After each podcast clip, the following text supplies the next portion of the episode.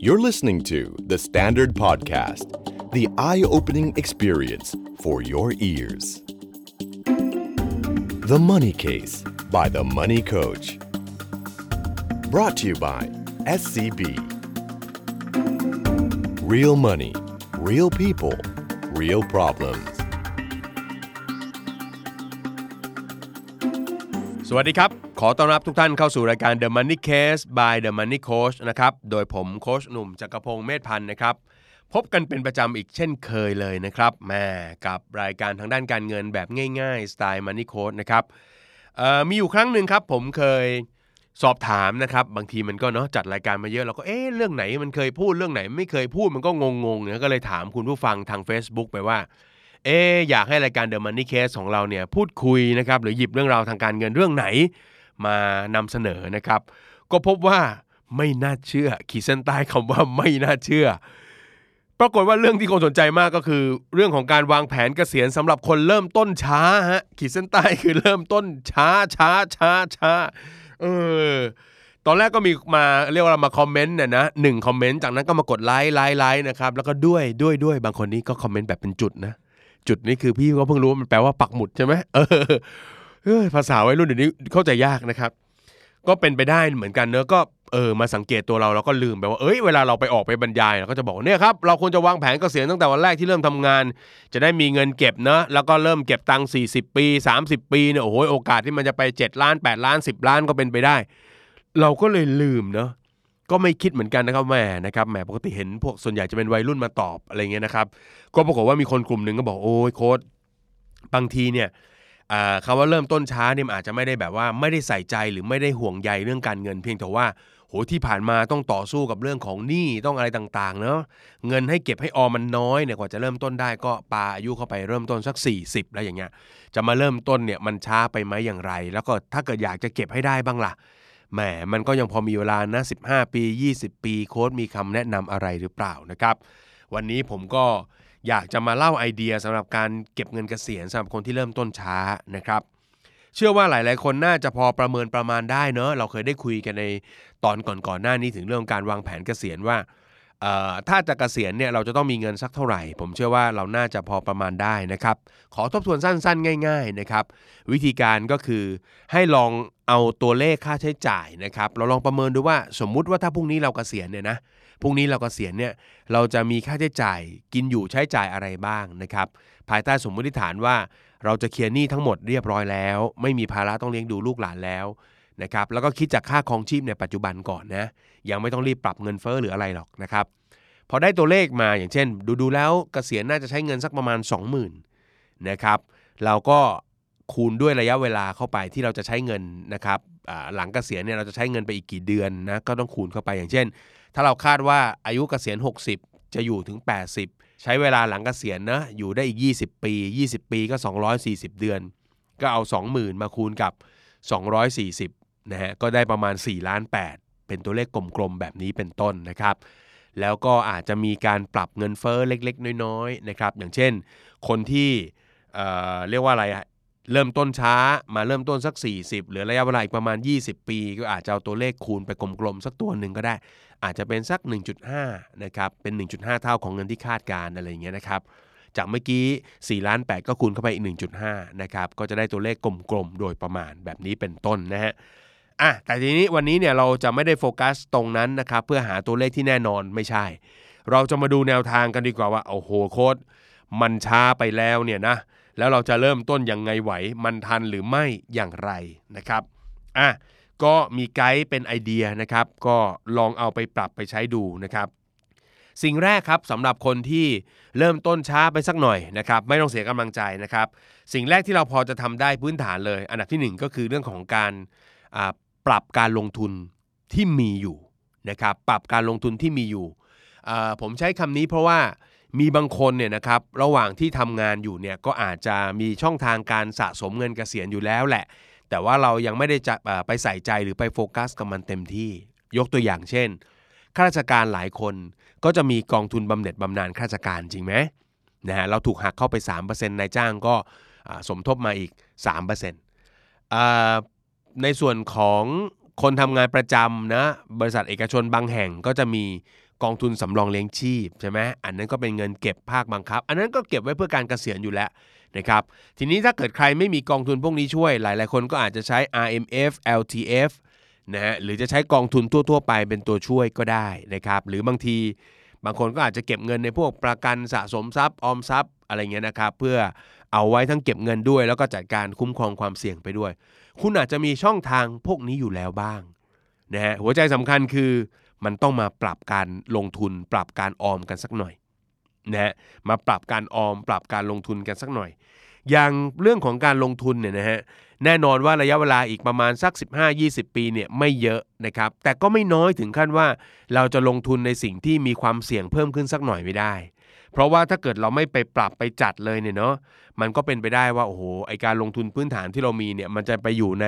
สินทรัพย์ที่ผลตอบแทนต่ำลองนึกดูสิว่า เวลาก็เหลือน้อยอยู่แล้วปะโถเอ้ยเราก็ยังไปเก็บนะหวังผลตอบแทน 1-2%นั้นยิ่งไปกันใหญ่เลยนะ เพราะฉะนั้นเราอาจจะต้องมาปรับมาดูนะครับมาปรับมาดูอย่างเช่นนะครับเรื่องแรกที่ต้องดูนะครับในส่วนของการปรับการลงทุนพื้นฐานที่มีก็คือเรื่องของการจัดสรรเงินออมเพิ่มขึ้น คือมันไม่มีทางเลือกอื่นอะเราช้าแล้วไง คือถ้าน้องๆเข้ามาตั้งแต่อายุน้อยๆเนี่ยเขาเก็บ 3,000เนาะ2,000 3,000ก็อาจจะไปถึงหลายล้านได้ โอ้แต่เราเวลามันหายไปครึ่งหนึ่งอะถูกไหมฮะโมเมนตัมมันก็สู้เขาไม่ได้ เพราะเราต้องมาปรับสักนิดนึงว่าจะเก็บเงินได้เพิ่มขึ้นสักเท่าไหร่เนาะเออถ้าเกิดว่าเวลาเหลือน้อยแล้วมาเก็บพันสองพันนี่ก็อาจจะไม่ใช่แหละนะครับ อันนี้เนี่ยเราอาจจะมาลองพิจารณาดูก็ได้ครับว่า รายจ่ายในชีวิตประจำวันของเราเนาะมันไปตกหรือไปอยู่กับอะไรที่มันไม่จำเป็นบ้างหรือเปล่า นะครับก็เอามาใส่ใจมาใส่รายละเอียดมากขึ้น บ้านรถอะไรพอจะรีไฟแนนซ์ได้ไหมทำให้ค่าใช้จ่ายต่อเดือนมันต่ำลงเนาะเราจะได้มีเงินเก็บเงินออมเนี่ยมาใส่ในแผนเกษียณของเรามากขึ้นได้นะครับ อันนี้คือเรื่องแรก คือเวลาน้อยก็ต้องใส่เงินให้เยอะขึ้นในแต่ละเดือน 2 ครับ โอ้ยโค้ดหามันทุกที่แล้วได้เท่านี้แหละทำไงต่อดี ถ้าเกิดว่าเงินออมเพิ่มไม่ได้มาก มันจะมาปรับอะไร มันก็ต้องมาปรับที่แผนการลงทุนนะฮะแผนการลงทุนก็จะเป็นตัวหนึ่งที่จะช่วยได้ เพราะว่าแผนแต่ละแผนก็ให้ผลตอบแทนการลงทุนที่ไม่เท่ากันจริงไหมเพราะฉะนั้นเราก็ปรับได้อย่างเช่น ใครที่อยู่ในกองทุนบำเหน็จบำนาญข้าราชการนะหรือกบขถ้าคุณเป็นข้าราชการมาหลายปี อยู่ในกบขมาหลายปี แล้วไม่เคยไปแตะต้องอะไรกับกบขเลย นะครับโค้ชครับตั้งแต่วันแรกที่ผมทำงานนะครับผมก็ทิ้งมันไว้อย่างนั้นแหละครับ ไม่เคยไปทำอะไรมันเลย ถ้าเป็นแบบนี้ก็จงรู้ไว้ด้วยนะครับข้าราชการทั้งหลาย ถ้าคุณไม่ไปแตะไปต้องอะไรมาเลยเนี่ยเงินลงทุนของคุณก็จะอยู่ในแผนที่เรียกว่าแผนหลักนะครับเป็นแผนการลงทุนที่เรียกว่าแผนหลัก เป็นแผนที่ลงทุนในหุ้นเนี่ยนะฮะเป็นสินทรัพย์ที่มีความเสี่ยงหน่อย แล้วก็มีผลตอบแทนสูงหน่อยเนี่ยสักประมาณ 25% แล้วก็ลงในพวกตราสารหนี้นะพันธบัตรอะไรต่างๆ หรือหุ้นกู้เนี่ยอีกประมาณ 60กว่าเปอร์เซ็นต์แล้วก็ลงสินทรัพย์อื่นๆ อย่างเช่น อสังหาริมทรัพย์นะกองทุนรวมอสังหาริมทรัพย์อะไรเงี้ยอีกประมาณ 10%นะเพราะฉะนั้นผลตอบแทนของตัวนี้ก็ดีในระดับหนึ่งนะครับดีในระดับหนึ่งแต่ว่าแหมถ้ามันจะเพิ่มอัตราเร่งเนี่ยมันก็ต้องไปปรับตัวสินทรัพย์ที่มีความเสี่ยงเพิ่มขึ้นสักหน่อยนะครับ ตัวที่ผมอยากจะแนะนำนะ อยากจะแนะนำและคิดว่าใช้ได้อยู่เหมือนกันนะสำหรับคนที่เริ่มต้นช้าและอายุสัก 40-45 อยากจะเริ่มวางแผนเกษียณนะหรือแม้กระทั่ง 50 ก็ยังพอไหว 50ก็พอไหวเฮ้ยพูดใครไปเนี่ยมันก็ตกตรงนู้นตรงนี้ไปเรื่อยเนาะกวาดกวาดไปหมดเลยนะก็อาจจะเลือกแผนไปขอเปลี่ยนแผนจริงๆไม่ต้องไปขอเลย คุณสามารถปรับได้ด้วยตัวเองใช้ username password คุณแล้วไปปรับแผนการลงทุน เปลี่ยนจากแผนการลงทุนหลัก เป็นแผนการลงทุนที่เรียกว่า แผนสมดุลตามอายุ แผนสมดุลตามอายุเป็นยังไงนะครับ แผนสมดุลตามอายุเนี่ยเป็นแผนที่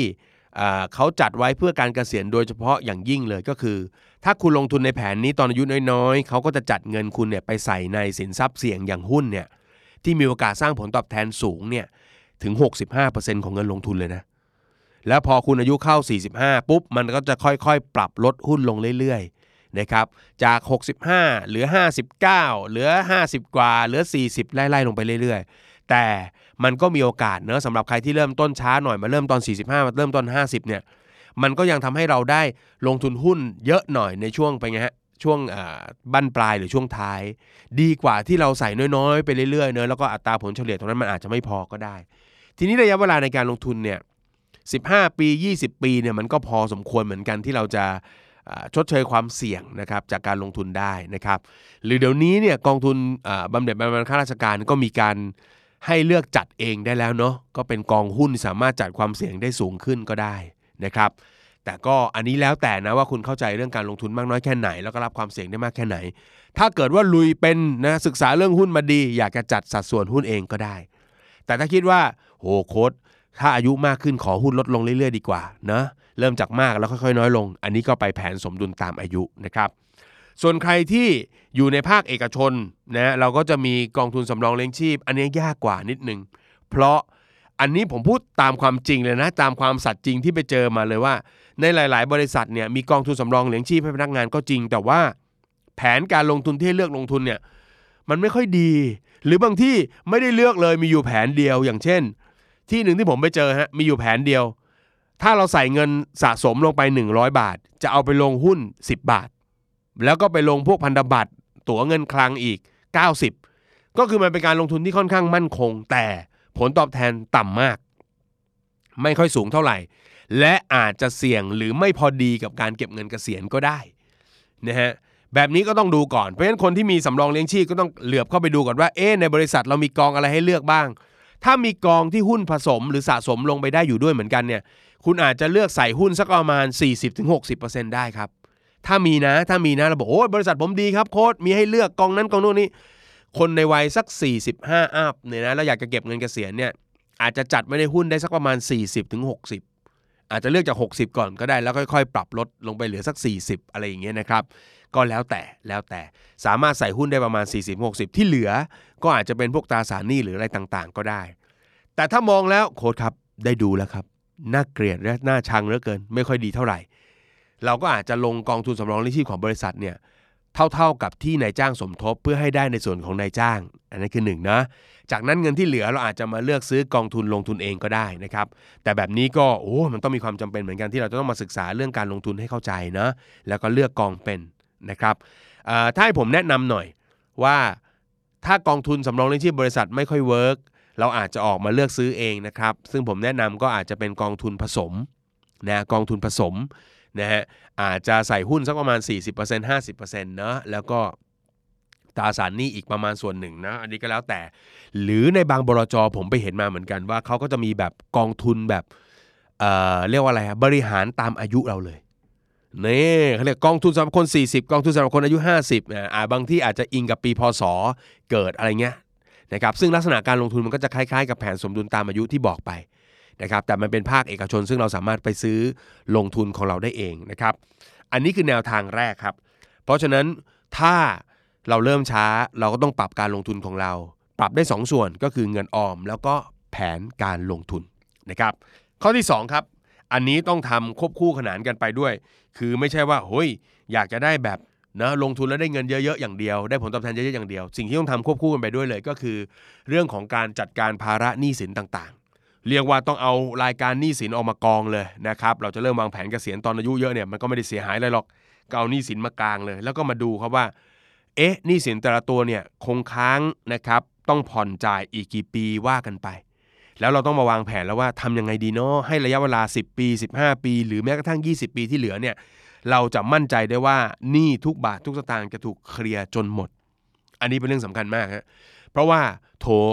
เก็บเงินก็ได้น้อยอยู่แล้ว ปลายทางยังมีหนี้ให้ต้องผ่อนอีกถูกไหมฮะมันก็กินอยู่ลำบากขึ้นสินะครับเพราะฉะนั้นเราก็ต้องมาวางแผนกันดูนะอย่างเช่น เมื่อกี้เราบอกว่าเราหาเงินออมได้โดยการรีไฟแนนซ์บ้านเอ้ยลองมาดูซิว่าอะไรยังพอรีไฟแนนซ์ได้ไหมเพื่อให้ผ่อนน้อยเนะแล้วเราก็อาจจะเติมเข้าไปเองเพื่อเร่งสร้างอัตราเร่งในการผ่อนให้หมดเร็วขึ้น แบบนี้ก็ได้นะครับเพราะฉะนั้นเรื่องนี้เนี่ยมันเป็นเรื่องที่เรียกว่าสำคัญมากอะสำคัญมากนะครับอย่าให้มันไปมีตอนช่วงเกษียณเลย เพราะว่า วันที่เรายังหาเงินได้แล้วเรามีหนี้เนี่ย ผมคิดว่าความกังวลเรื่องเงินเราประมาณหนึ่งนะ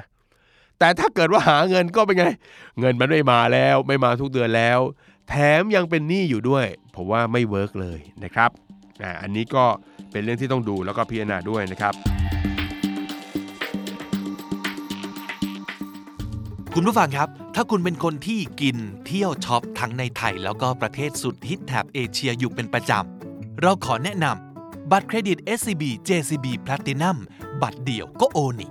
เพราะมีแค่บัตรเดียวครับ ที่ให้รับเครดิตเงินคืน 3%โดยไม่มีขั้นต่ำเมื่อใช้จ่ายในประเทศญี่ปุ่น เกาหลีใต้ ฮ่องกง สิงคโปร์ และไต้หวัน แล้วก็ยังได้คะแนนสะสมด้วยนะครับ อีกทั้งยังฟรีค่าธรรมเนียมแรกเข้าและรายปีตลอดชีพพร้อมสิทธิประโยชน์และดีลพิเศษมากมาย ทั้งส่วนลด เครดิตเงินคืน เอาใจสายกินและสายช็อปทั้งในและนอกประเทศ สนใจสมัครบัตรง่ายมาก ๆ กดผ่านแอป SCB Easy ได้เลย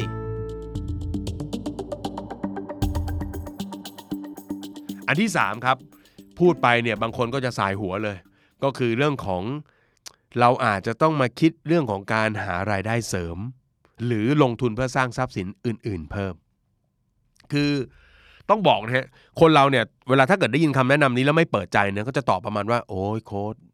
สี่สิบแล้วนะห้าสิบแล้วจะไปทำอะไรได้ เด็กๆ สมัยนี้เขาเก่งกันจังเลย เราคงสู้อะไรเขาไม่ได้ คือถ้าคิดแบบเนี้ยโอ้มันจบเลย คือไอ้เงินที่เก็บมันก็มีแนวโน้มจะไม่พออยู่แล้ว แล้วเรายังเป็นไงฮะมีข้ออ้างสารพัดสารพันนะครับผมแนะนำตรงนี้เลยเพราะว่าผมไปเห็นข้อมูลข้อเท็จจริงมาครับเเป็นเคสของพี่ท่านหนึ่งที่รู้จักกันนะฮะตั้งแต่ท่านก่อนเกษียณนะท่านมาปรึกษาเรื่องการเงินผมตอนอายุห้าสิบห้าสิบ แล้วท่านก็น่ารักฮะผมก็บอกโหพี่พี่เกษียณอายุเท่าไหร่เขาก็ทำงานอยู่กับบริษัทญี่ปุ่นนะครับถ้าใครทราบเนาะบริษัทญี่ปุ่นเกษียณ 55 นะฮะถ้าเกษียณ 55 แล้วไม่มีตังค์เนอะมีสำรองเลี้ยงชีพมากินอย่างเดียว และคิดดูสิครับ ถ้าอยู่ยืนด้วยอายุยาวๆขึ้นมา 55ถึง80 จะไม่ใช่ 20 ปีแล้วเป็น 25 ปี ผมก็คุยกับพี่แกนะ พี่แกก็น่ารักฮะพี่แกก็บอกว่าโอ้ โค้ดอย่างนี้เก็บมันไม่ทันแล้วมั้งเนี่ยพี่ก็มีเก็บสำรองเลี้ยงชีพมาประมาณนึง แต่แกน่ารักแกเก็บสำรองเลี้ยงชีพมาแบบ 10% 15%มาเต็มเหนียวตลอด แต่ว่าแผนการลงทุนก็ไม่ได้แบบหวือหวาอะไรมาก แกก็เลยมาคิดทำธุรกิจขายฮะทำธุรกิจขายเป็นธุรกิจเครื่องดื่มเล็กๆฮะอะพูดก็ได้ฮะพวกน้ำปั่นน้ำอะไรสมูทตี้อะไรพวกเนี้ยซึ่งดูแล้วแบบแหมบุคลิกคนที่เคยเป็นระดับผู้จัดการอะไรมาก่อนนะครับเคยเป็นผู้จัดการในธุรกิจ SME เล็ก ๆ ไม่ใหญ่มาก แกก็ ไม่ได้รังเกียจรังงอนนะครับ แล้วที่มันเจ๋งคือ แกเริ่มทำตั้งแต่ตอนที่คุยกันเลย คืออายุ 50 แกก็เริ่มคิดทำแล้วอายุสัก 50 แกก็เริ่มเปิดแผงเปิดร้านเนอะแล้วก็เลือกผลไม้ดีๆ มาทำเนอะแล้วก็อาจจะแพงหน่อยนะครับ แต่ก็เปิดในห้างเนอะแล้วก็มีรายได้พิเศษเพิ่มขึ้นมาตรงนี้ จากคนเราอะนะลองนึกภาพว่าเริ่มต้นมันอาจจะทำไม่ค่อยคล่อง ไม่ค่อยถนัดหาลูกค้าทำการตลาดไม่เก่ง แต่พอทำเข้าไปเรื่อยๆ มันก็เก่งก็คล่องขึ้นนะฮะ แล้วก็มีรายได้เป็นกอบเป็นกำจากนั้นก็เริ่มมีขายขนมขายของหวานขายอะไรต่างมา เสริมเข้ามาเรื่อยๆ คือดูแล้วก็แบบถ้าเป็นคนที่แบบโอ้มีตำแหน่งอะไรหน่อยหันมามองก็บอกโอ้ยไม่ทำอย่างนั้นมันจะได้ตังค์สักเท่าไหร่กัน แต่ปรากฏว่าสิ่งที่มันเป็นข้อเท็จจริงที่ผมเจอก็คือว่า การทำตรงนี้เนี่ยระหว่างทางเราก็มีรายได้นะครับ แล้วเราถ้าเกิดว่าเราทำประกอบเป็นอาชีพที่ 2 จริงๆเนี่ยนะความคุ้นชินความเคยชินประสบการณ์ทักษะเนี่ยพอเกษียณปุ๊บมันก็สามารถเป็นรายได้อีกแหล่งหนึ่งนะ ที่จะมาช่วยเติมเต็มทำให้เงินเกษียณของเราไม่ถูกลดทอนไปเร็วๆลองนึกภาพเลยนะถ้ามีสัก 5 ล้านแล้วเราไม่มีเงินอย่างอื่นเลยถูกไหมเราก็ต้องกินอยู่กินใช้จ่ายตรงเนี้ยมันหมดเร็วแน่นอน เพราะฉะนั้นถ้ายังมีรายได้ไหลเข้ามาเรื่อยๆ มันก็พอจะช่วยเราได้ จริงอยู่ครับว่าคนเกษียณบางกลุ่มอาจจะมีเงินพิเศษบางก้อนอย่างเช่น ถ้าเป็นข้าราชการก็อาจจะมีบำนาญเป็นคนทำ งานภาคเอกชนก็อาจจะมีเงินจากประกันสังคมบ้าง เป็นก้อนเล็ก ๆ ไม่ใหญ่มากมาเป็นรายเดือน อันนี้ก็มาช่วยทอนทำให้เราไม่ต้องไปจ่าย หรือเอาเงินเก็บเงินก้อนมากินหมดเร็วๆแล้วถ้าเกิดเรามีรายได้พิเศษช่วยเข้ามาด้วย อันนี้ยิ่งเจ๋งเลยนะครับยิ่งเจ๋งเลยเพราะฉะนั้นการเริ่มต้นสร้างอาชีพตั้งแต่ช่วงที่เรายังเเรียกว่าอะไรฮะยังมีเบาะสำรองอยู่เนี่ยผมเชื่อว่าน่าจะเป็นทางเลือกอีกทางหนึ่งที่ดีมากๆเลย แล้วที่เจ๋งมากครับเป็นผลพลอยได้ที่ที่ไม่น่าเชื่อก็คือ หลาย ๆ คนครับ เวลาเกษียณแล้วเนี่ย ถ้าไม่มีอะไรทำเลยเนี่ย จะเหงา จะเหงามาก ออกแนวเฉาเลยแหละ ไม่เรียกเหงาธรรมดา เฉาเลยฮะ แล้วก็บางคนก็จะมามีความหวังในชีวิตอีกทีหนึ่งก็ต่อเมื่อออลูกๆเนะเอาหลานมาฝากให้เลี้ยง เอามาฝากให้ดูแลโถก็จะมีความหวังมีกำลังใจมีนะมีความหวังอยากจะมีชีวิตอยู่ต่อนานๆอะไรเงี้ยนะ เพราะฉะนั้นคนที่เกษียณไปแล้วเนี่ยปัจจุบันฮะอายุ 60เนี่ยยังแข็งแรงอยู่มากเลยเพราะฉะนั้น ถ้าเราไม่หยิบจับทำอะไรเลยเนาะเราก็อาจจะเฉาเราอาจจะเบื่อนะครับ บางคนนี่ไปถึงซึมเศร้าก็มี แต่ถ้าเกิดว่าเราหยิบจับทำเนอะมันก็ได้ได้ไปคบค้าสมาคม ได้เจอคนได้พูดคุยได้พบปะ มีสังคมเล็ก ๆ ของเรา ที่สำคัญคือยังมีรายได้ประกอบเข้ามาด้วย อันนี้ใช้ได้เลยนะฮะก็ดูไอเดียของพี่เขาแล้วเนี่ยผมก็ว่าเออมันก็โอเคนะ เงินรายเดือนก็ทำเท่าที่ทราบมาก็ได้ไม่เยอะนะครับประมาณหมื่นกว่าบาท 20,000นะ แต่ก็เหงาเหงาเบื่อเบื่อก็แก้โดยการหางานทำแบบนี้ก็ถือว่าใช้ได้เหมือนกันนะครับ อันนี้ก็เป็นช่องทางที่ที่น่าสนใจ และควรจะทำตั้งแต่วันที่เรายังมีรายได้อยู่อีกทางหนึ่งเป็นตัวค้ำอยู่นะคืออย่ามาเสี่ยงมาลองอะไรตอนที่แบบโอ้โห รายได้ไม่มี แล้วก็ต้องเจียดเงินเก็บเงินออมเอามาลงทุนเสี่ยงดวงดู เพราะว่าไม่น่าจะดี ไม่น่าจะเหมาะนะครับ อันนี้ก็เป็นแนวทางที่3นะครับแนวทางทีสี่4ครับ เอ่อเป็นแนวทางที่พอทำได้เหมือนกันก็คือ คนเราเนี่ยผมเชื่อว่าตลอดระยะเวลาการทำงาน 30-40 ปีเนี่ยอย่างน้อยที่สุดมนุษย์เนี่ยมักจะต้องเก็บทรัพย์สินอยู่อย่างหนึ่งติดตัวมาตอนเกษียณ นั่นก็คือบ้าน นั่นก็คือบ้านนะครับ มันอาจจะเป็นบ้านที่คุณอยู่อาศัยเองนั่นแหละนะครับ ไม่จำเป็นบ้านที่จะต้องเป็นบ้านที่เราไปซื้อลงทุนเก็งกำไรหรือปล่อยเช่าหรอกไม่ใช่ เป็นบ้านที่เราอยู่อาศัยนั่นแหละนะครับ ก็สามารถทำได้ครับ ก็สามารถทำได้ มีหลายคนสามารถเอาบ้านมาใช้ประโยชน์ในช่วงบ้านปลาย กรณีที่เงินสุ่มเสี่ยงจะไม่พอใช้นะครับ ก็มีช่องทางเยอะอย่างเช่น 1. มีบางคนเหมือนกันครับ ตอนเรากำลังสร้างชีวิตสร้างเนื้อสร้างตัวเนาะอายุสัก 30 40 มีลูกนะลูกอยู่กับเราบ้านก็อาจจะต้องหลังใหญ่ประมาณหนึ่งพอเกษียณปุ๊บลูกก็แยกย้ายกันออกไป บ้านก็จะดูจะใหญ่เกินไปแล้วนะครับหรือมีบางคนอาจจะถึงขั้นว่า โอ้คู่ชีวิตเนี่ยไม่ได้อยู่ด้วยแล้วอย่างเงี้ยนะครับก็อยู่เพียงลำพังคนเดียวเนี่ยก็มีเหมือนกันนะครับที่เขาตัดสินใจขายบ้านหลังใหญ่ออกไปนะฮะขายบ้านหลังใหญ่ออกไป เพื่อได้เงินก้อนมาสักก้อนหนึ่งนะฮะแล้วก็อาจจะซื้อบ้านหลังที่เล็กลงหรือเปล่าก็ไม่รู้ หรือบางคนก็อาจจะใช้วิธีเช่าอยู่อาศัย เพราะมีความรู้สึกว่าก็ไม่ต้องไปยึดติดว่าจะต้องมีบ้านแล้วอะไรเงี้ยนะครับหลายคนก็สามารถทำแบบนี้ก็ได้ หรืออย่างในต่างประเทศและผมคิดว่าในไทยกำลังมีมากขึ้นเรื่อย ๆ ก็คือ การที่แบ่งห้องนะฮะในบ้านตัวเองเนาะ นะครับมาให้บริการเป็นที่พักอาศัยชั่วคราวนะครับผ่านช่องทางแอปพลิเคชันอะไรต่างๆ เยอะแยะไปหมดเลยมีเยอะครับ หลายคนเนี่ยถึงขั้นว่า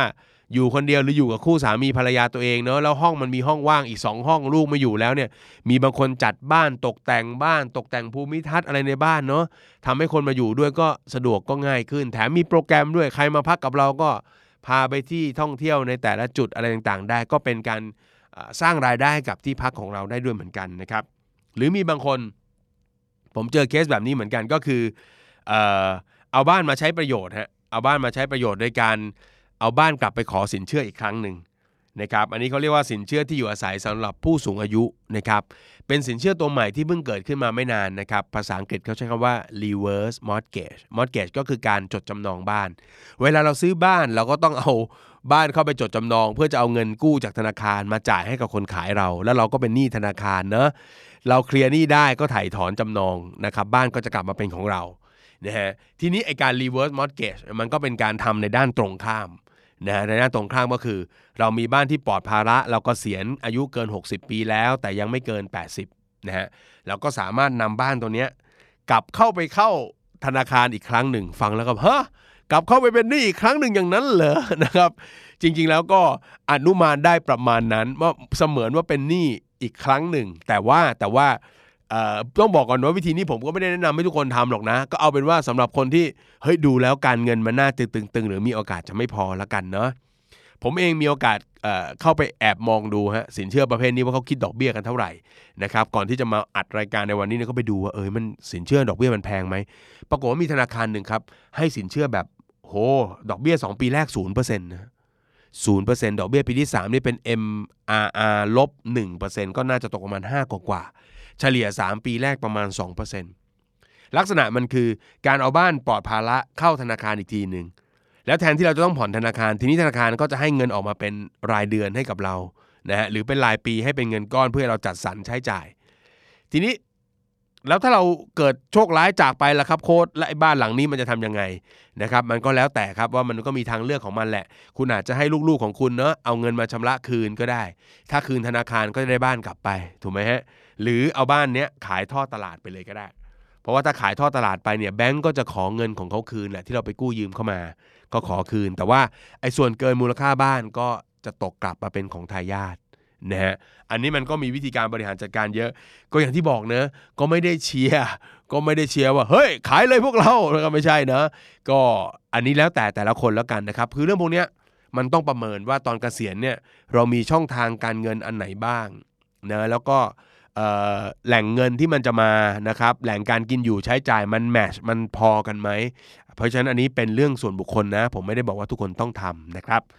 แล้วก็อย่างสุดท้ายครับอย่างที่ 5 ครับ คือในเมื่อเราเก็บเงินช้า โอกาสที่เราจะไปถึงเป้าหมายเนี่ยนะครับมันก็อาจจะเรียกว่าต้องใช้ความพยายามสูง หรืออาจจะบิดเบี้ยว บิดเพี้ยนไปบ้างไม่เป็นอะไรนะฮะ ราะฉะนั้นในช่วงสุดท้ายเนี่ยเราก็ต้องวางแผนครับว่าจะทำยังไงให้เราใช้จ่ายเงินได้อย่างพอเพียงนะครับ แล้วก็วางแผนการใช้จ่ายให้มัธยัสถ์ที่สุดนะฮะซึ่งตรงนี้สามารถทำได้เนาะเราสามารถประเมินได้นะเอ่อรวมไปถึงว่าตอนเกษียณก็ใช่ว่าหลังเกษียณแล้วพอเราได้เงินก้อนมาแล้วเราจะลงทุนอะไรไม่ได้เลย ถ้าเราเป็นคนที่ฝึกเรื่องการลงทุนตั้งแต่อายุสัก 45 เป็นต้นไปเนี่ยถึงเวลาเกษียณเราก็ยังสามารถกลับมาลงทุนได้ การเงิน นะส่วนหนึ่งใช้จ่ายไปในช่วง 5 ปีแรก ส่วนที่เหลือลงทุนระยะสั้น ลงทุนระยะยาวได้หมดเลยนะครับ แต่ต้องมาวางแผนเรื่องของการใช้จ่ายอย่างประหยัดอย่างมัธยัสถ์นิดสักนิดหนึ่ง รวมไปถึงเรื่องของการใช้สิทธิประโยชน์ ขั้นพื้นฐานต่างๆ เช่น การรักษาพยาบาลเนาะ อันนี้เราเป็นคนไทยเราก็มีสิทธิ์ ใครเป็นข้าราชการก็ใช้สิทธิราชการนะ ใครเป็นบุคคลทั่วไปอันนี้นะครับ เราออกจากประกันสังคมมาแล้ว เราก็ใช้สิทธิ์บัตรสามสิบบาท บัตรทองนะฮะ แล้วแต่เราจะเรียก อันนี้ก็เป็นการช่วยลดค่าใช้จ่ายในช่วงวัยเกษียณของเราได้ด้วยเหมือนกันนะครับ อีกเรื่องหนึ่งที่ต้องระวังก็คือ การจัดการเงินก้อนนี้ครับ ย้ำเหมือนกับที่คุยในครั้งก่อนๆหน้าเลยก็คือว่า เงินก้อนนี้เนี่ยนะครับไม่ว่าเราจะเก็บเงินช้า เก็บเงินเร็วไม่รู้แหละปลายทางได้เท่าไหร่ไม่รู้แหละแต่เป้าหมายของมันก็คือการเก็บเงินเพื่อเป็นทุนเกษียณสำหรับชีวิตเราฮะมันเป็นทุนเกษียณสำหรับชีวิตเราดังนั้นจึงไม่ควรให้ใคร แม้กระทั่งลูกหลาน เราควรจัดสรรมันไว้เพื่อใช้เองตลอด 20 หรือ 25 ปีที่จะต้องอยู่กับกับเงินก้อนนี้ให้ได้นะครับ เพราะฉะนั้นอย่าให้ใครพอให้ปุ๊บมันคือการตัดเนาะหรือทุบเนี่ยถุงเงินของเราทิ้งเลยอย่างเงี้ยนะครับมันก็จะอยู่ยากอยู่ลำบากเหมือนกัน รวมไปถึงอีกเรื่องหนึ่งที่ต้องระมัดระวังนะครับ แล้วก็อยากจะเตือนเลยก็คือ เรื่องของการถูกชี้ชวนลงทุนต่าง นะครับถ้าใครเคยฟัง The Money Case ในตอนก่อนๆนี้นะ ผมก็ได้เล่าไปแล้วว่าแน่แหละครับ ผู้เกษียณนี่คือเหยื่อลดโอชะของพวกที่ทำพวกแชร์ลูกโซ่ หรือการลงทุนที่หลอกลวงเลย เพราะว่าเวลาเขาไปหลอกลวงน้องๆนะเด็กๆที่เพิ่งเริ่มต้นทำงานโถมันจะได้สักกี่หมื่นนะมันจะได้สักกี่แสน แต่ถ้าหลอกคนกลุ่มเนี้ย คนที่ไม่เข้าใจเรื่องการลงทุนแล้วก็เกษียณมาแล้วมีเงินเก็บเงินก้อนเนี่ยแม่กลุ่มนี้เนี่ยแม่หลอกทีได้เป็นเจ็ดหลักเป็นหลักล้านเลยสบายๆนะฮะแล้วก็เป็นกลุ่มที่มีอะไรก็จะบอกการส่งต่อกันแหมบางทีกินนี่กินรวบทั้งกลุ่มเลยนะฮะทีเดียวอิ่มหมีพีมันเพราะฉะนั้นก็ต้องระมัดระวังด้วยนะครับสุดท้ายเรื่องหนึ่งที่ดูแลขนานคู่กันไปก็คือเรื่องของสุขภาพเนาะนะครับการดูแลสุขภาพก็เป็นเรื่องหนึ่งที่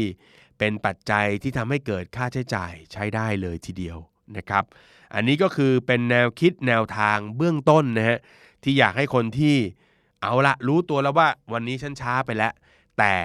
นะครับอยากจะเริ่มต้นก็ลองเอาทั้ง 5 ข้อนี้นะครับ ลองไปปรับไปประยุกต์ใช้ดูนะครับ ไม่มีอะไรสายเกินไปสำหรับคนที่ตั้งใจจะแก้ปัญหาชีวิตของตัวเองนะครับ ตรงกันข้ามครับ คนที่ไม่รู้ร้อนรู้หนาว คนที่ไม่ตระหนัก คนที่ไม่รู้สึกว่านี่มันเป็นปัญหา หรือแม้กระทั่งคนที่รอคอยว่าไม่เป็นไรหรอก เดี๋ยวกเกษียณฉันก็คงจะมีคนมาช่วย มีคนมาดูแล ผมรับประกันได้เลยครับว่าคนกลุ่มนั้นเนี่ยจะเป็นคนที่เจ็บปวดที่สุดเมื่อวันเกษียณมาถึงนะครับ เพราะฉะนั้นเริ่มช้าดีกว่าไม่เริ่มเลย ขอแค่ว่าให้เราเริ่มต้นบนทิศทางที่ถูกต้อง อย่างนี้ก็สามารถพาเราไปถึงจุดหมายในเวลาที่ต้องการได้ได้เหมือนกันครับ และนี่คือรายการ The Money Case by The Money Coach นะครับ โดยผมโคชหนุ่มจักรพงศ์เมธพันธ์นะครับ ติดตามฟังกันทุกวันจันทร์นะครับ เป็นประจำ แล้วในตอนต่อไปมีเรื่องอะไรจะมาเล่าให้ฟังนั้น คอยติดตามนะครับสำหรับวันนี้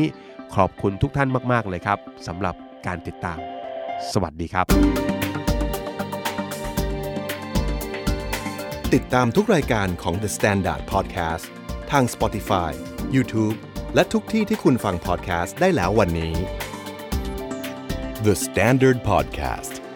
Eye Opening for your ears